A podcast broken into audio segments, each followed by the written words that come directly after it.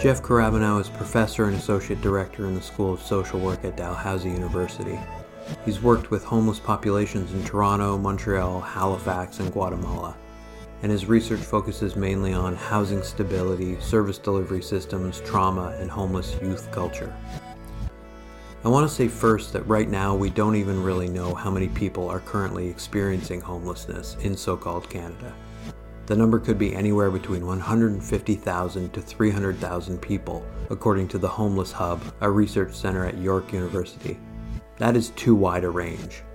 What that range says is that our system cannot see unhoused people. The tools we're using, for example, Homeless Hub is using AI now to predict that the number will swell to over half a million people by 2030. The tools we're using to measure and respond to the problem are fundamentally broken. One of the big themes in this conversation is the idea of vulnerability or rawness. It's clear to anyone who's paying attention that the people who are living unhoused are vulnerable. They're vulnerable to extreme weather, to so called deaths of despair, they're vulnerable to violence, among other forms of harassment and precarity. But the other side of vulnerability has to do with those of us who are housed and who are buffered from the serious social issues that exist right outside of our doors. Much of what Jeff does is about breaking down barriers, the visible and invisible barriers to radical social change that keep the solvable problem of homelessness in a state of perpetual disaster. We break down those barriers in this conversation, at least discursively. They include systems of policy making that exclude first voices, academic research practices that don't authentically include a community based aspect, a kind of reticence about cultivating what Jeff calls caring, authentic spaces in a world that sometimes punishes us for trying. Engaging with everyone is really what's required to get answers pushed into place but that means looking seriously at the hierarchies, the opaque strategies and structures of exhaustion that privilege some and punish others. It also means taking seriously the effects of our histories of colonialism and racial capitalism that are about extraction and exploitation of the land and people. I know it's a lot, but that is where the language that Jeff uses for outlining the problem becomes so valuable. At the heart of it is just this idea that actually housing is the foundation of a healthy, dignified life. As much as he gestures to the importance of being raw and real and letting emotion be an acceptable part of political communication, Jeff is also really just emphasizing the fundamental question of dignity and dignified living, which is the crux of recognizing the displacement of people onto the streets by an unfeeling system as a clear and present disaster. People shouldn't have to show their resilience the way this system makes them. People need homes, they need subsistence, they need a proliferation of spaces where a strong culture of care exists. They do not need a system that seeks to silence and sideline them. Maybe the most striking thing that Karabanow explains in this conversation is that the solutions are simple. What's complicated is the matter of building the relationships necessary to influence policy. This is why he drives home the fact that political action is crucial, collective struggle is important, making sure we're using tactics that move people is essential, because, in his words, homelessness has always been a disaster. When that disaster is visible, that is the time to act with a sense of urgency. But even and especially when that disaster is invisibilized, it is still time to act with a sense of urgency.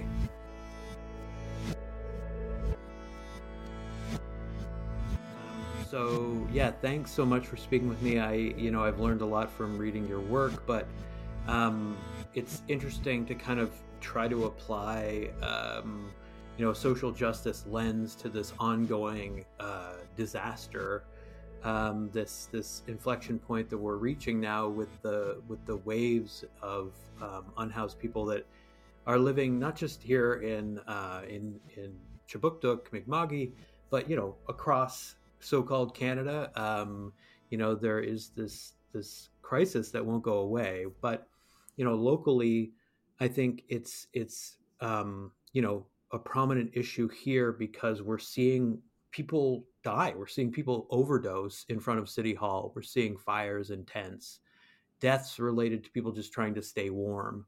Um, and, you know, even kind of strange controversies around people receiving free electricity as a as a just a kind of crisis measure. Um, but yeah, we're at a point I think if we wanted to track it where like you know CBC is reporting that um, Nova Scotia's first tiny village of emergency pallet shelters will be opening at Beacon House in Lower Sackville. Um, you know, I guess Pallet is a U.S. supplier of these uh, so-called emergency sleeping cabins. Um, you know, 19 units are expected to arrive uh, toward the end of the month, um, part of 200 that have been purchased. So, like, what struck me in reading this news was that you know the shelters look a lot like the emergency shelters that were constructed by community activists that you know Halifax police officers destroyed in August 2021 when they evicted unhoused people from uh, the Peace and Friendship Park, the Halifax Common, Horseshoe Island Park, um, and uh, maybe most visibly the site of the former Halifax Memorial Library. Um, you know, what do you think about this particular crisis measure? Is it adequate, and how should we contextualize it in the long struggle to make housing a human right?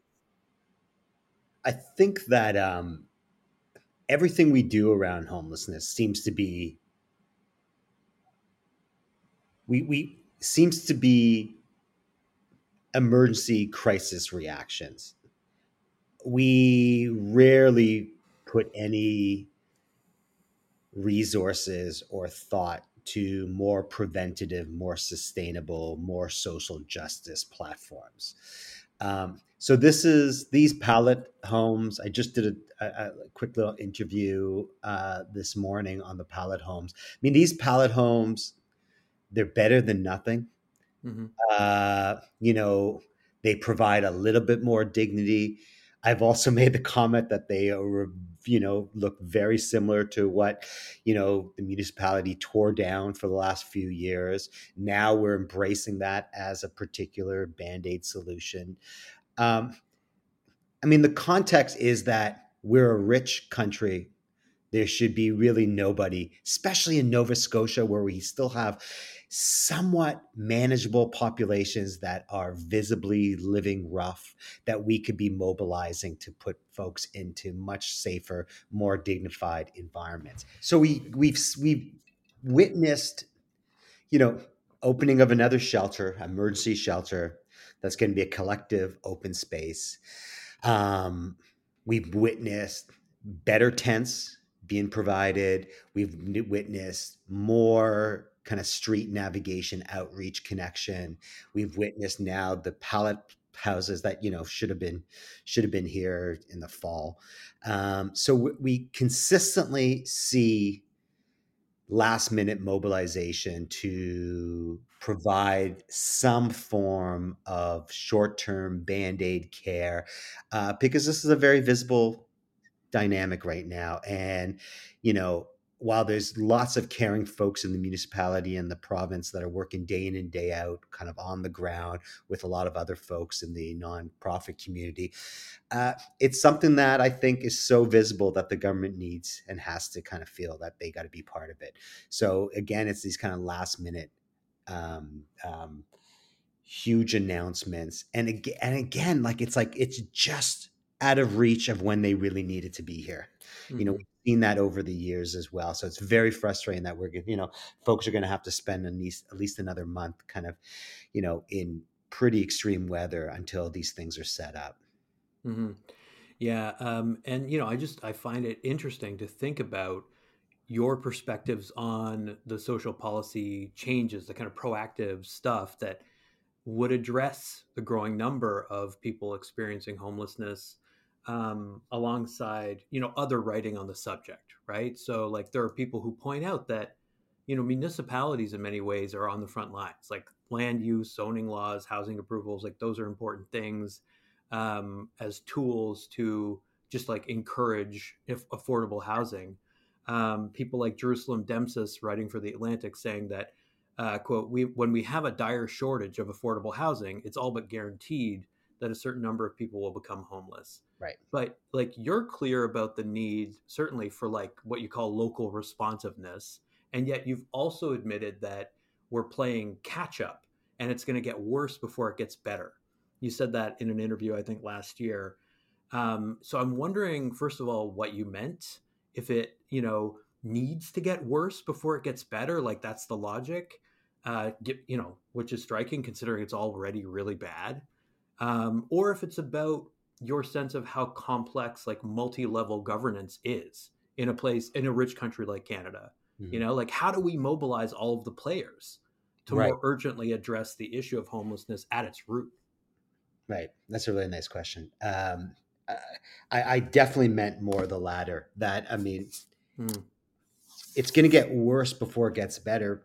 A lot of it due to the fact that we are playing massive catch up after 30 odd years of disinvestment in any form of affordable community housing application. So we've got that as a major, major context. Secondly, it always seems like there's a lot of advocacy around a mobilization in early fall to warn both the municipality and the province that things are going to become more dire. Shelters are all full. There's not enough affordable housing. Housing support workers are feeling extremely frustrated. Uh, outreach workers are very worried around, you know, just the health of folks that are living rough. And again, there's a lot of back and forth. I mean, I mean, it, it's it's the systems make it very complex. I think homelessness mm-hmm. you know, is a pretty simple dynamic in the sense of, you know, if you could find some form of housing infrastructure that's safe and healthy, um, then you don't have the issue anymore. You have other dynamics that need to be at play as well to support folks that are exiting the street. But the fact of being unhoused kind of can be eradicated pretty quickly. Um, but to navigate the different layers of government, the different systems that are at play, the more and more I'm starting to learn the complexity of bylaws, of zoning, of mm-hmm. how the interplay between different housing systems at the municipal and the provincial level make things really overwhelming and takes a lot of time. Like like there's mm-hmm. we've also I sit on a committee where we are connected to the Reaching Home funding uh, that's federal funding for homelessness. And even trying to navigate the money that comes at the federal level, that we have the jurisdiction to kind of work with all the nonprofits to figure out what can be the next play. It, it takes it, it, it just it's it's overwhelming how long and how what is the labor to to even like purchase something and get it on market and get it set up for folks that are in dire need. So I'm kind of, you know, I, have become humbled in in realizing just how complicated that side of housing can be. I mean, I, I like my experience is you we just keep bugging, bugging, bugging until mm-hmm. finally somebody gives up and they give us something that can be a sustainable spot for folks. And we've done that in the past. But, you know, now with just the amount of folks that are living in encampments, we need something that's more coordinated. And we're seeing that. I mean, again, you know, there's going to be, I mean, there's discussion right now uh, around and by the time this probably airs we'll have more of an understanding but there's there there could be a purchase of a hotel or something that mm. is, allows for a little bit more sustainable um, adventure to to to get folks off the streets mm-hmm. yeah like this is the thing there is no question really that we're in desperate need of just an adequate supply of of like affordable housing and just more robust or, or, or like faster movement toward more robust uh, spaces for people to to live. And that like i think it's also pretty clear to folks that the private housing market alone is just not going to provide that. No. Um, do you think we're kind of missing something though if we do only approach it as a housing issue? Like thinking specifically about halifax if our goal is to have everyone currently living in tents to be housed indoors like is supply the only barrier should we be considering you know things like mental health and substance use alongside the lack of housing as reasons for why you know we have so many people in encampments Uh, yeah, I, am definitely those are considerations. My sense and my mm-hmm. research uh, and my my practice, um, and it may be my own dogma here, but I always feel that finding that sense of stability and belonging is so huge in really understanding then the other dynamics like mental health, like addiction, like employment, like education that are kind of the the entities that can build better connection to civil society for a lot of folks that feel extremely marginalized right now. We're amazed that every time we kind of house folks over the years, um, that is the better understanding of then where they are in terms of physical, emotional, uh, psychological health. You've got to first give somebody some form of stability to really then gain a baseline of what is it that they need to, you know, to to be able to kind of be part of civil society once again. Um, there's a lot of trauma, you know, on the streets uh, prior to to street culture as they exist and survive on the streets. And even exiting is is can be very overwhelming. Once you kind of get that baseline down once you can provide some form of housing stability then i think with the individual we can really work on what the next stages are like. And it's very rare that folks can't actually um, kind of move forward and stay off the streets after they've actually had you know um, been part of selecting choosing finding a space and making it their own and you know mm-hmm. a more dignified a more participatory style of engagement in the world then is is actually extremely pivotal to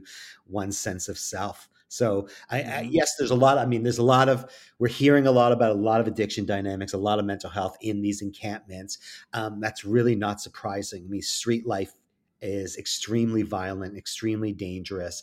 Um, homelessness is a disaster. It's dangerous, period. So mm-hmm. you're getting folks that are living in in particular communities. Those communities at some point kind of move away from that collective sense of belonging and care and it's still i mean there's still those elements there but also people are like are in really rough spots and uh, there's a lot of exploitation on the streets as well as we all know so mm-hmm. kind of i always think like you know like the better sense is if we can find some form of like platform of stability, then with the individual or with even kind of a collective of folks that have exited, we could kind of figure out what next steps are like. Um, my work in mm-hmm. Montreal, I think, really, really highlighted. And I, I talked a lot about kind of the sense of, you know, critical consciousness that surfaces once somebody has their basic needs met and can kind of start to see themselves vis-a-vis the structural elements in their worlds. And that yeah. comes of course with time and with stability.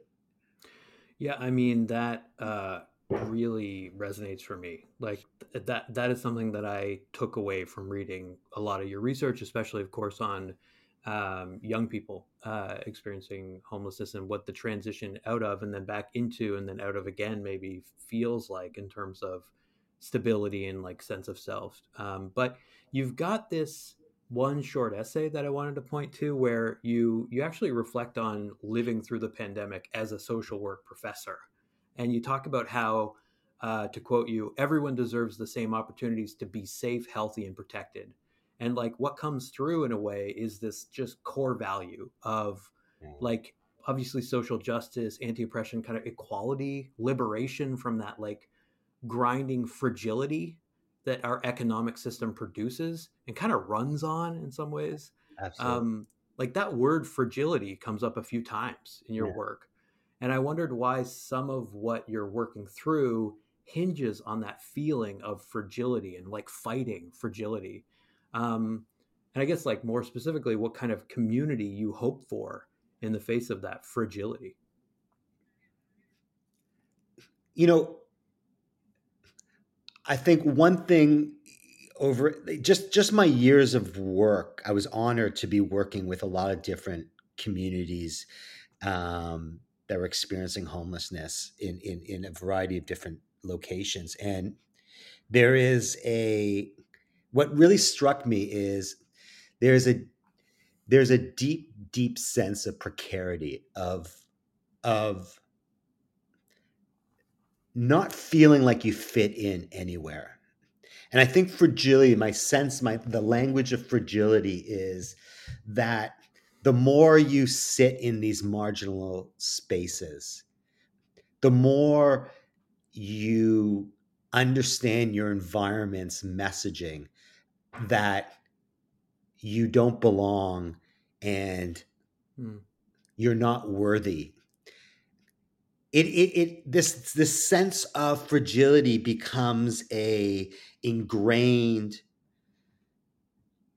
marker in your mental health in your spiritual health in your psychological health in your emotional well-being like this notion of fragility is even if you can capture one basic need today like you have a tent for the night at least and you know that you know the the storm is abiding you can stay there for the night there's still so much of a sense of of precarity of you you so much is not meted out for you that there is that consistent anxiety of how you're going to survive and that comes that you know that comes very very clear to me in um, in working with with a lot of folks experiencing homelessness. And I and I guess my sense is that having that foundation of of some form of healthy, dignified living space is a way to start to kind of break down a sense of fragility. It allows for a sense of, you know, feeling human again. I remember uh, we, we we we followed young people uh, who were exiting the streets in Toronto, Montreal, and actually no, sorry, this was a different study where we were following young people exiting the streets across Canada, and so many spoke about the first day they woke up in their own space was so important to them feeling human again. Um, and that that has always very much resonated. This idea that the this is these are communities that you know appear almost kind of angry at the world. Um, and there, there's so much of a of a rationale for why they are so angry. But the more you we mm-hmm. I've connected with them, the more I've realized how insecure their whole existence is. And and and again, like you know, that's why like you know just the just the sense of being able to provide some form of dignified living is a beginning of building a, a, sense of solid, solidity in your world. It's not the panacea, and I've you know argued I'm, I'm actually moving much more towards buying into kind of a guaranteed annual income, a basic income as maybe the way to move forward. Uh, you know, housing is important, definitely, definitely, definitely, uh, in so many different ways. But uh, to to also be able to be human again, we you know, folks need to be in, engage in, in a number of different elements and a guaranteed basic income could possibly provide that. Yeah no i think like absolutely and there's broad support like there's tons of public support for that. Um it shouldn't be seen it shouldn't be seen as radical um nope, not at all. and it's like interesting you know uh, how you describe this kind of um this moment of feeling like almost uh yeah like exhilarated reassured by like the feeling of stability reminds me of the uh documentary dark days right? This this film by Marc Singer from like 2000 about people living in like amtrak tunnels in underground abandoned subway tunnels. Um you know this invisibilizing of of the unhoused underground and like what it meant to come out of the out of like literally the ground out of the shadows and into the light like the film concludes with that moment and it's unbelievably cathartic not you know obviously for the people depicted but like for you as a viewer to see what that transformation must feel like and they go certainly from a position of like anger hostility um, and avowing their just like their hustle against yeah. like society's rejection of them and the violence done to them on the streets to you know accepting this comfort that they had sort of yeah rejected out of a kind of necessity but um, yeah. I want I wanted to kind of uh, pick on uh, pick pick up on something you said about like fragility and relate it to like this this sense that I think we're increasingly getting that like um, you know, we we might not think of people who are sleeping rough or who are displaced as like refugees, right? They're a different category. Yeah. But like when wildfires hit us here in Mi'kma'ki this year, uh, last year rather, you know, suddenly it was clear that like we have climate refugees here. That like Absolutely. as sea level rise looms, we're going to have more. And I think like that feeling of precarity and fragility is becoming more of like an everyday experience. We sometimes call it like eco anxiety or climate anxiety. Uh, we're going to have more internally yes. displaced people. As you said, like it might get worse before it gets better. And if we just wait and don't adapt, um, the consequences are going to be very severe. Um, and yet, like adopting that future oriented perspective seems to be a real leap, especially for people in like you know places of political power that have to worry about like elections you know Absolutely. and this is something you've spoken about really well i don't know if you wanted to expand on that i saw you in a recent um, like uh, uh, news broadcast talking about this right like the just the logic of electoral cycles and spending being in some ways a deterrent to that future oriented way of doing policy. Yeah yeah.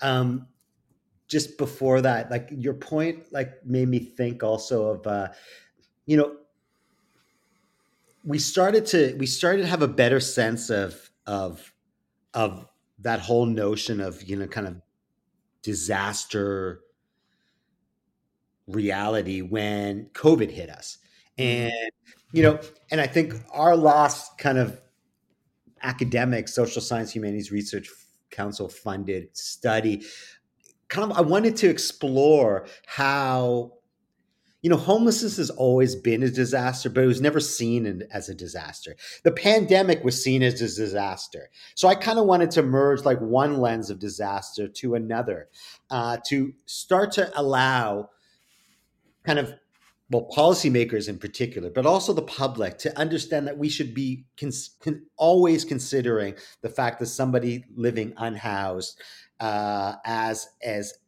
as like you're saying, like as actually a mm. um, uh, some you know like I don't like the term refugee, but like the the idea of of they're in a disaster space and we right. need to have some form of dynamic that you know the municipal or provincial elements can provide some form of support just like we did with the wildfires right yeah. very yeah, yeah, engaged very strategic plan totally to support folks, and that and that and that's important and that's needed. Um, we need to also employ those strategies to other disasters. And this consistent disaster is around homelessness, which we're seeing for the first time now. I think. I think the public is really buying into the notion now that, yeah, you know what?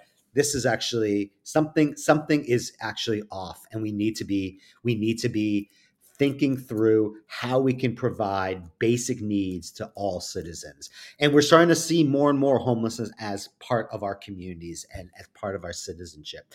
The idea of, you know, you know, kind of the political environment, it's really frustrating because there's so many great folks in the political arena in our province that have deep, deep care and understanding and commitment to trying to figure out the homeless crisis and the housing crisis.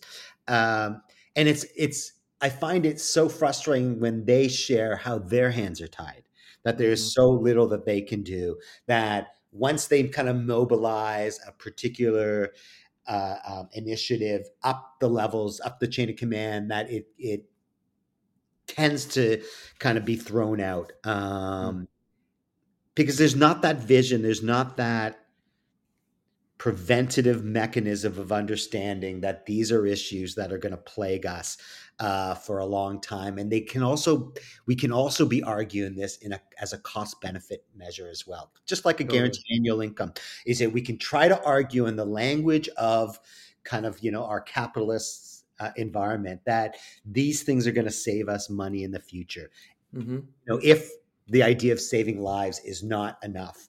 Um, so I think we need to. I mean, w- I think the the reason I've moved a lot to art based dissemination is for um, much easier, more tangible engagement of poly, policymakers to talk about these dynamics. I'm doing a talk actually for policymakers in, in, in two weeks, and I'm I'm using something the mayor actually our, our mayor has has said that was the first thing that when he he said like when I think of youth homelessness, I think about this animated piece you've done, uh, and it kind of hits me in, in, in in a raw way that other things haven't. And I think, I, I, for me at least, I think I have had more success in trying to disseminate particular ideas or initiatives through uh, art than than anything else. And I think, mm-hmm. um, I think maybe this is a time. I may be a bit optimistic, but I think this is maybe a time where politicians are more apt to listening because it has just become uh, just consistent um, news around housing and homelessness. And yeah. you know, my worry is that they're starting to conflate, you know, increase in newcomers and immigration as the kind of major you know fault axis of what we're, why we're why we're seeing a housing shortage now when really you know that is that is you know it happens to be ha- it's happening at the same time how that we're having increased populations but you know yeah, we, Can, we can actually see the decrease in engagement and investment in public and community housing over the mm-hmm. past 30 years and how that's impacted us compared to for example montreal where there was less of a of a, a disengagement or in vancouver where there's been less of a disengagement yeah, I you know I share that kind of concern with what I see as kind of like this right populist search mm-hmm. for just kind of like these easy, expedient easy. answers, right? Yeah. Um, and it's dangerous. Like we really, uh, you know, Naomi Klein's new book Doppelganger is about how we actually really have to pay attention to the appeal of those kinds of uh, easy baked kind of answers um, to really complex problems. But yeah, I mean, there's tons in what you just said in terms of like how infrastructure determines our exposure to disasters that in some ways these these natural disasters even are even are not particularly natural. They're really like socially engineered disasters like in terms of their costs anyway. Yeah. but um, yeah i'm i'm really interested in um, arts-based strategies for kind of uh, displacing the discourse from just like standard dry academic policy based things that clearly have not worked because things have not changed uh, as much as they needed to You've written that, um, for example, street street cultures can be sites of excitement, belonging, and acceptance, as well as exploitation, violence, and stress. They're not just one thing, and I think like that gets to the heart in some ways of the value of of a more like nuanced arts based strategy. Right? You've got this reductionist stigma directed at people who are unhoused that is especially inhumane, um, but arts based methods, especially that come from those people right. uh, can be useful for undoing that stigma and like recuperating the obvious humanity of of those that find themselves on the streets. Um, you yeah, know, did yeah. you want to talk more about like what you discovered in the uses of art for this purpose? I mean, you've written that art can also allow us to convey emotion and engender em- empathy in ways that research just can't. Um, where did you kind of discover that, and how did it change your approach to you know studying and addressing this problem mm-hmm, mm-hmm. Um, I, I think my first relationship with art bait work was um, was being in Guatemala um, with United Nations, uh, working uh, around street youth dynamics. And the only reason we did a film was a, a, colleague of mine that I brought with me was a filmmaker. So we started to dabble in in kind of using film as a way to broadcast what we were seeing as well as allow the voices of the young people we're working with to have a have have a a place to to vocalize their experiences. Mm-hmm. I think when I left Guatemala and I was I was back in Montreal and we were in the editing rooms, I also realized um, that it was a it was a deep it was it was an it was an avenue to connect deeply with our participants in a way that um, kind of more traditional research methodologies um, possibly can't and uh, the reflection on the relationships that i built as we moved throughout the months of working on a film allowed me to see, I think, in a much deeper way, the kind of nuanced and com- complex nature of this phenomenon that I was exploring. And then moving it to kind of when I moved to Halifax, I had some funds to do a to do an art based camp for young people on the streets, and that was also it was a way to kind of I thought it was just a way that we could share some of the skill sets of art to young people if they were interested and kind of speak to a whole bunch of different elements of kind of their worlds. It ended up being actually a, a beautiful community building exercise where we we kind of were allowed to show kind of a raw sense of self, all of us, and mm-hmm. be able to, I think, um, sh- yeah, uh, be able to share kind of who we really are, and uh, and at the same time celebrate the the, the deep connections we were making and uh, be vulnerable and raw at the same time and uh, we all we all went through that and it's amazing because i kind of thought i was just going to set this up and i was going to then you know try to have some time with my children but i end up my children coming into this circle and all of us kind of you know being able to um, go through particular things. And that was actually my first time of really, really understanding kind of, like you said, the nuances of, uh, you know, things you know things can be um, things can be more than simply one-sided under, uh, uh, um, um, dynamics that there can mm-hmm. be uh, there can be contradictions there can be uh, deep messiness to phenomenon um, allowing for the kind of emotive elements um, to mm-hmm. surface was was pretty pretty important to me it also you know we're all learning a skill set. We're all kind of building our own critical consciousness uh, as we learn uh, the processes of doing art. So, in a way, there's a couple different um, processes emerging at the same time, which I think is very, very powerful and deeply human in mm-hmm. in in in its way of we all kind of were learning about art. We all were attempting to message a particular understanding eh, or understandings, and at the same time, the there was kind of a synergistic element as well that we we almost there's a there's a there's a bit of a cathartic mm-hmm. deeper epiphany understanding that that surfaces in you know when you're doing kind of authentic art I find more and more academics like to use the word rich to describe uh, this or that thing. Like that was a very rich response. That was a very mm. rich paper. Um, but I'll use it here. That was like an incredibly rich response. Um, and I, I kind of want to kind of, you know, emphasize the one word you use, which is raw. Like mm-hmm. that idea of rawness uh, is, is really rich because like what, for example, would be the other side of like that binary you know? Like what is the opposite of raw? It's sort of like clean abstract. You know when we think of raw we think of like a raw nerve right? Mm-hmm. um, so the opposite of it would be something like unfeeling or invulnerable something contained right? Yeah. Um, and you're describing something that is like the other side of that that allows us to experience emotion uh, to be moved uh, to be real um, and and to be vulnerable at least for me, when I read, you know, academic verse, it, it, it, you know there is there's a, there's a, there is a separation between you know the reader and the writer usually. Eh, you know we try not to have that space in kind of the work that we produce that there is something that you know i showed it at a guaranteed a basic income conference and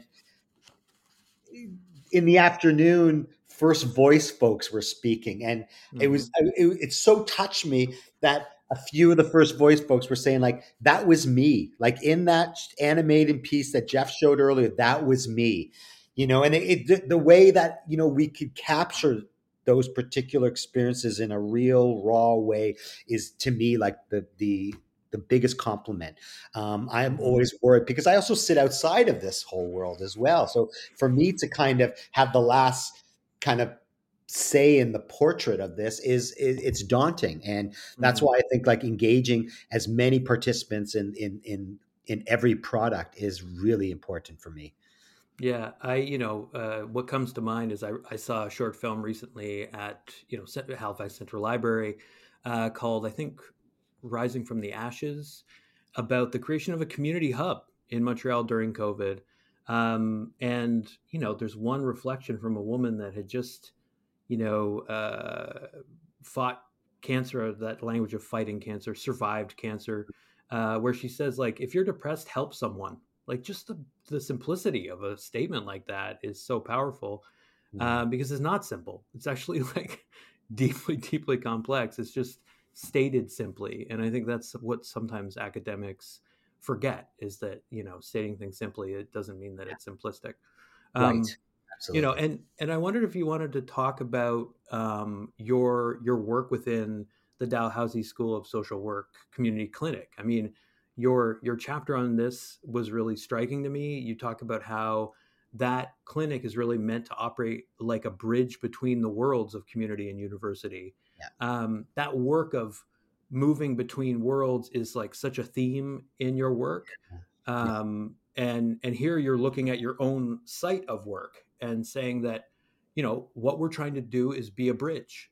Um, how does the clinic kind of set out to do that? And maybe especially how does it do it by, as you write in that chapter, resisting Western notions of individualism and power over. Right, right. Um, I think the the clinic is probably the best example of a culmination of the work that I've done in the community over the past 20 years. Um, and I'll just focus on on two particular. One was Dans la rue in Montreal, which was a really unique,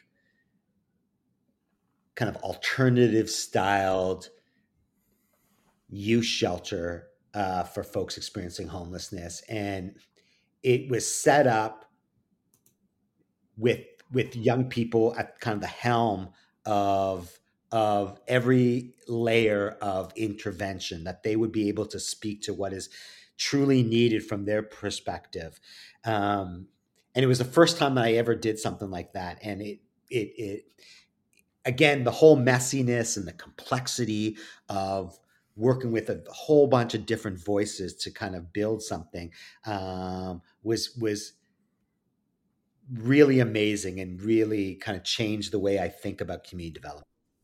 Mm-hmm. Uh, then moved towards uh, out of the cold, which was kind of an nonprofit or on the ground wasn't even nonprofit on the ground um, uh, uh, service delivery it was an emergency overnight shelter in the winter so it was about six seven months every year that was set up all by by by a vast amount of volunteers and a few staff if we could ever find money. And but we once we started to you know solidify a little bit more resources we kind of had at least a little more consistency around some staffing. But for the vast majority it was folks that were just interested and caring about homelessness uh, that would be part of our circle. And to me that was extremely educational around you know that we were leaving behind kind of the academic theories and the academic um, languaging of social problem and moving to a deeply heartfelt um, non-professionalized space to provide some form of sanctuary and i think that really kind of um, it, it I, I, think what it did was it it solidified my kind of view of a lot of professions um, mm-hmm. that what we really really need what we're lacking in, in in civil society these days are these really caring authentic spaces that um, kind of can be built on a um, non-hierarchical model and so turn to the kind of Dallas Social Community Clinic that um, was was kind of um, developed by myself and Cindy Hall, the field practicum um, coordinator at our school. Um, we we really wanted to build a community. First, we wanted to build something in the community that could speak to the various um, gaps that we were seeing in service delivery. Um, we both kind of came from community, so we were kind of lucky that we had already a vision. We did some consultation, but really we kind of said, let's just try this out and see kind of how it flies. And if it doesn't work, the community will tell us right away and we can close down. Um, so the idea of the of of of the clinic which we don't even know the name. I wish we didn't call it clinic, but called it just a, a community hub or something like that. Was to, you know, I guess, and I sorry, just before I, I continue on the evolution, um, what was really important about this community clinic for me was uh, trying to see the university world as meaningful to a variety of different settings, right? Like, right, university has definitely a place in kind of middle class environments, in the business worlds, um, in the educational in, uh, uh um, um, landscapes. I'm not quite sure where it sits with general uh, mm. um, communities uh, that are experiencing uh, all the suffering that goes along with this kind of capitalist world we we we we we we, we, we live in, and mm-hmm. uh, the more and more I worked in community, especially in out of cold, like I had colleagues, like I was the only person who actually had a foot in academia. Everybody else was in nonprofit. They used to always bug me saying, like, you know, like, oh, forget Dal, come work with us. You know, come work at the North End Community Clinic. You know, there's a position open. Come do that. And I was like, right. do you know I actually work at a university? Like, I'm time. This is like doing this on, you know, side of my desk. And so mm-hmm. clinic was for me something that could, I think, allow the university a meaningful space in impoverished communities. Uh, so that was kind of my that that's where my heart and Cindy's heart was. Along that, we wanted to have something that you know our theories in social work are like you know you know attempting to understand intervention from a uh, anti-oppressive, a social justice. For me, I did a lot of research in, in, Latin America and work in Latin America. That accompaniment movement, that kind of we work alongside one another. We kind of we we we hold each other's hands as we fight for kind of the injustices that you know that that that are in front of us. So all those elements were very important in becoming also a training ground for those in the health professions that are going to be providing these these these supports to folks down the road. And there's very few community spaces that actually you know allow for a a very interprofessional we have like occupational therapy psychology social work physio uh, uh, um, um, nutrition uh, nursing. We're working on a nurse practitioner right now. Like all these different mm-hmm. elements that can work together to provide holistic care with the client or the participant at the center. So it was really meaningful for us to be able to kind of move the theories that we speak about that we that we know has a lot of evidence around them to kind of a particular platform where we can test them out and see if it's working or not. And you know, we've been I just I was just at the clinic and I I would if you asked me how long we've been you know, how long we, we've been around. I'd be like seven years. They just told me it's 10 years and we have to celebrate 10 years uh, this spring. Yeah, so so like 10 years that we've been doing this, and it's so lovely because I was just sitting around the table with all new students in social work and occupational therapy. But today, those are the two disciplines with us. And uh, yeah, every term we see different students. Um, I love the fact that I can also work with folks. Like I, we work with guess. I I've been trained in uh, in in a lot of EMDR, so I'm kind of doing some EMDR work. Um, so we do it's it's so something that is like deeply trauma sensitive, trauma informed. It's low barrier. It provides kind of s- support to those who reach out to us. It, there's very little. Um, um, rules or regulations to kind of what we do. We just we're a niche to folks that need something that aren't getting it in in in in, in their world right now. And uh, what we see is we kind of have become branded as you know um, a service for those that are you know experiencing poverty. Um, living in very precarious environments, not on the streets or in shelters, but there has been a lot of NGOs that have been set up for that those groups. Um, so we're kind of one out. We kind of try to do a lot of prevention work to keep people at least somewhat safe and, and somewhat housed as we work on all the other different elements. So we do kind of the wraparound supports for a lot of mm-hmm. folks.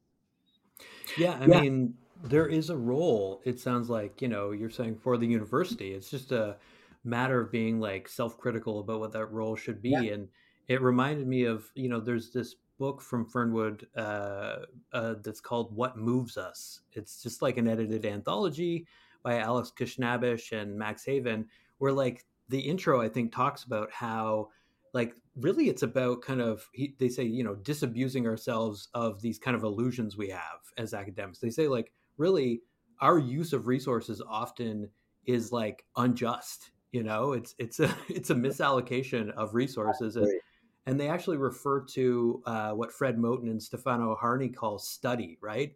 Which is this notion of like uh, and i'm quoting them the collective empowerment and joy that comes from the repossession of the university's literal and metaphorical resources in the name of movements and communities. It sounds like that in some ways is what the clinic is about you know? Exactly it's like it's got a role, but it's it's about trying to make the boundaries of the university kind of more porous and shifting and and uh, attentive, responsible. Um, you know, I mean, it, it, yeah. it, holds such privilege. Mm-hmm. It has such resource, you know, engagement and uh, and and such currency in our environment. So it has totally. to be kind of exploited to support everybody in society, not just a particular segment. Totally, um, I totally agree and and you know like your your work in like actually going out and engaging with as you say first voices is about that. And i definitely want to ask you about like the the huge amount of time you've spent engaging with young people uh, who are living on the streets. We really didn't kind of dig into this. You know i found that research really enlightening. Um, this idea that there are very specific aspects of the youth experience of homelessness uh, that need to be attended to was just not something i had thought about um, you talk about how the opportunity for experimentation and identity exploration that's like such a part of being young gets curtailed by processes outside of their control. Uh, this idea that youth who do not take on street value systems and norms find it more difficult to survive on the street, while youth who become part of street subcultures might experience a better quality of quality of life when they're on the street, but then have difficulty like integrating into mainstream social life it's like maybe that's sort of intuitive, but your research really uh, reinforces it in this like um, you know vivid way. And so you know, I'm wondering about how your work with so many different young people, right? Like it's not one homogeneous group. Um, uh, helped you think about like these tensions between different social worlds, different classes, different cultures, um, and if you could kind of offer listeners, viewers uh, as well, a general sense of like how being homeless and young brings into focus like the specific politics of dwelling in and claiming like public spaces that are in many ways policed and yeah. and really reserved for things other than everyday life. Absolutely. Absolutely. And again very eloquently spoken to. Um, yeah I, I mean i write that one thing we have to understand and this was with young people, but it could it applies to to everybody kind of living on house right now. Uh, is that when you're experiencing homelessness, you are living your private world in very very public spaces, yeah. and that has a huge impact on your sense of identity and sense of self. The fact that every small element of being human kind of gets surveilled and can be a target of criminalization, uh, you know, pushes folks to who are living on the, uh, in in unhoused spaces to a particular kind of othering that we just we don't we don't see in other aspects mm-hmm. of of of uh, of you know social phenomena. The dynamics of kind of street worlds. I mean, I feel extremely honored that there were times in my life where I spent a good amount of time with young people experiencing homelessness that I was a kind of I was allowed to enter those spaces either through my work in practice or as a as a as a kind of ethnographer. And I think there was a time in my world where I was actually very good also at at just building relationships with kind of um, um, kind of the youth world um, because I was young myself too. So mm-hmm. that I think is very important as a in in in that connection. Um, it is ethically right. Yeah, I've got to say that in um, there, you know, even when I there's so many times where people be like, okay, what are you here for? I'm like, I'm actually here for nothing. Right. Um, you know, even that film camp, I'm like, we can do, yeah, just if there's anything you're interested, like, you know, I've worked with your organizations that kind of have referred, you know, uh, uh, you to me. If there's anything you want to do, or, or we don't have to do anything. And, you know, it took some time to build that relationship. But I think the fact that there's nothing that we were asking of them but mm-hmm. to kind of have a space to just dialogue, I think was really, really important. I think also like my work in Guatemala, my work in Toronto, Montreal with young people in the streets has um, allowed for, I think, a very candid and kind of authentic lens into just the nuance and complexity of of I mean anybody's world, but in particular, I was interested in in young people's worlds. And to all to just to see kind of the rituals and the the ceremonies of street life um, and to be able to kind of take that as important rules and structures of the day to day is i think something that honors that world and i think mm-hmm. we need to like i mean i i had a lot of appreciation for the structures and regulations of how you lived on the streets how you were able to survive um, what your day-to-day looked like that i think you know was important in also carving out the interventions that are important when you need to escape those worlds and you need to kind of gain a healthier more uh, sanctuary of, of, of living so that you can kind of move on i think it was important and i think you can't forget the context of that this is also um, adolescence mm-hmm. and there is a deep deep realm of exploration and adventure of um, bravado of um,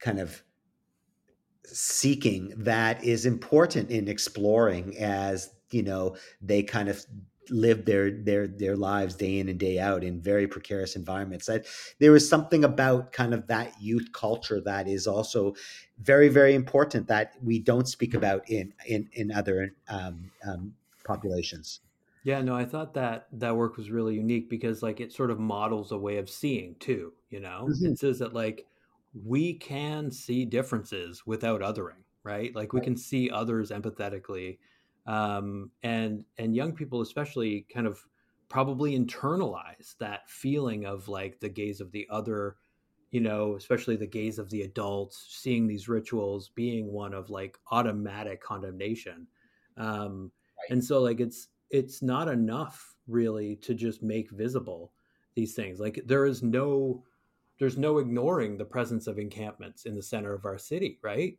right? And yet the ways that we see them differ from person to person. And like this is something that you've definitely written a lot about in relationship to COVID nineteen and and like the ways that the pandemic made certain things visible. Um, you know, like the, it's interesting to see you say, for example, that you feel like that greater visibility has led to more empathy. Like I think that's true, but there still seems to be a desire among some parts of the political class maybe or the middle middle and upper classes i don't know to just make homelessness less visible as though like that's the way to solve the problem to just push it to the periphery um, but like what does hiding homelessness achieve from your perspective and how did covid for example shed light on the issue in ways that have changed us irrevocably maybe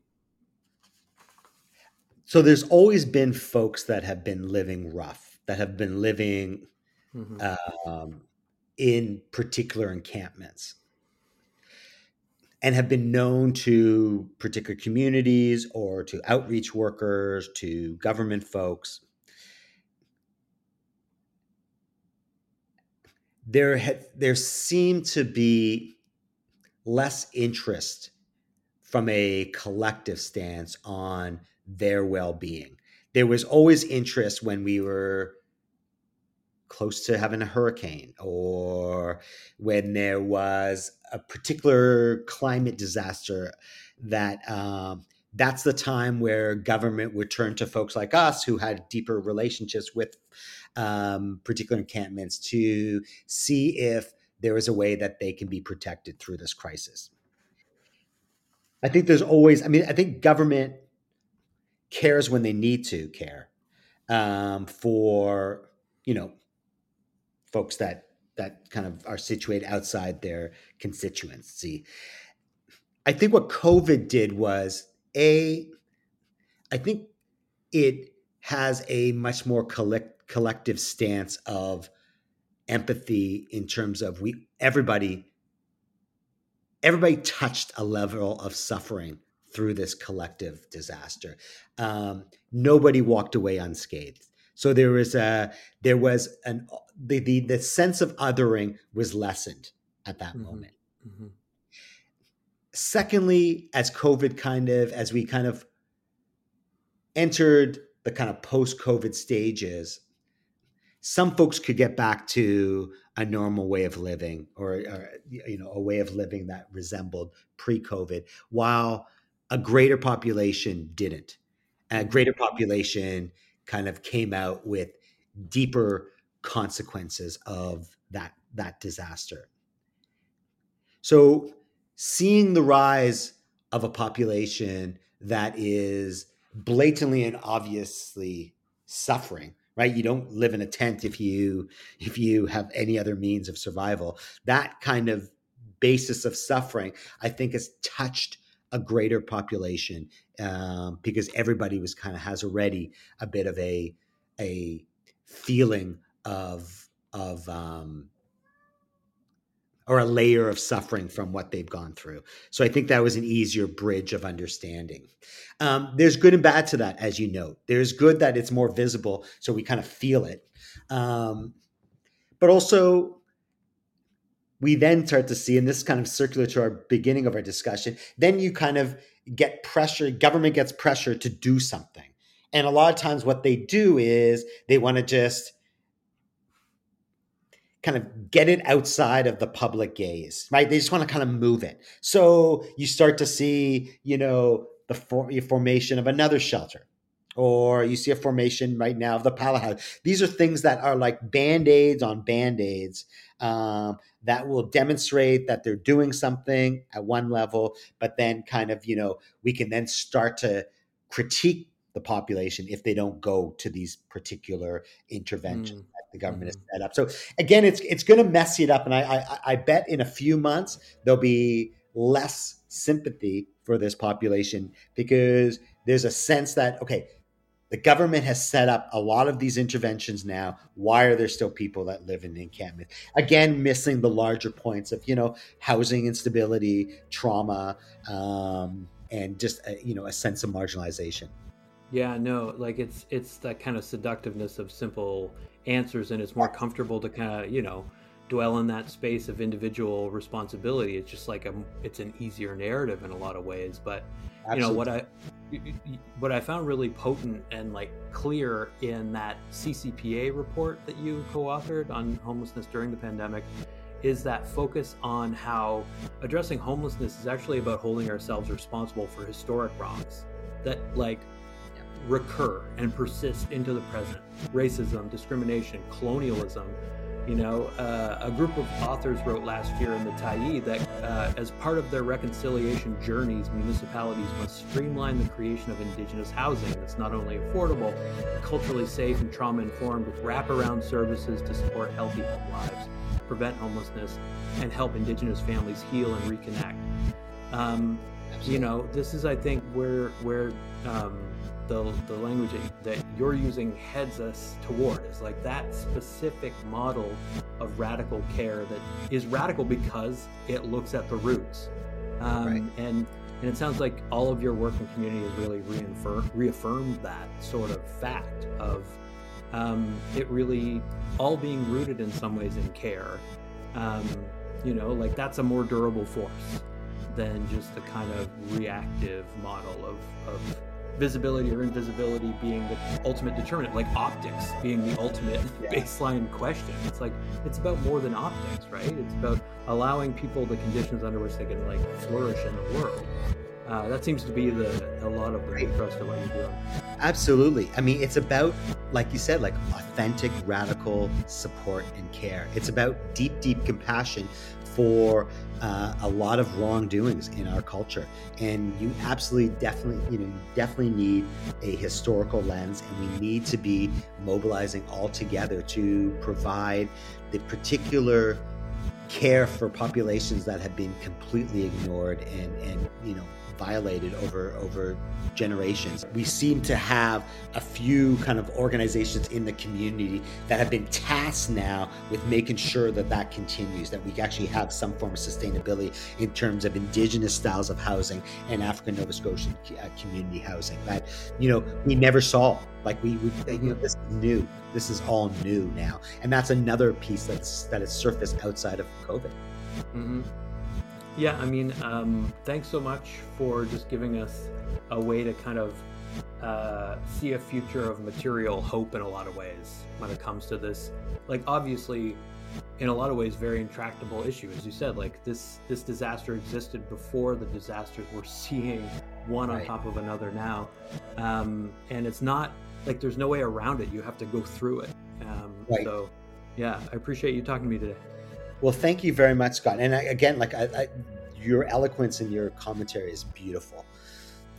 I appreciate that.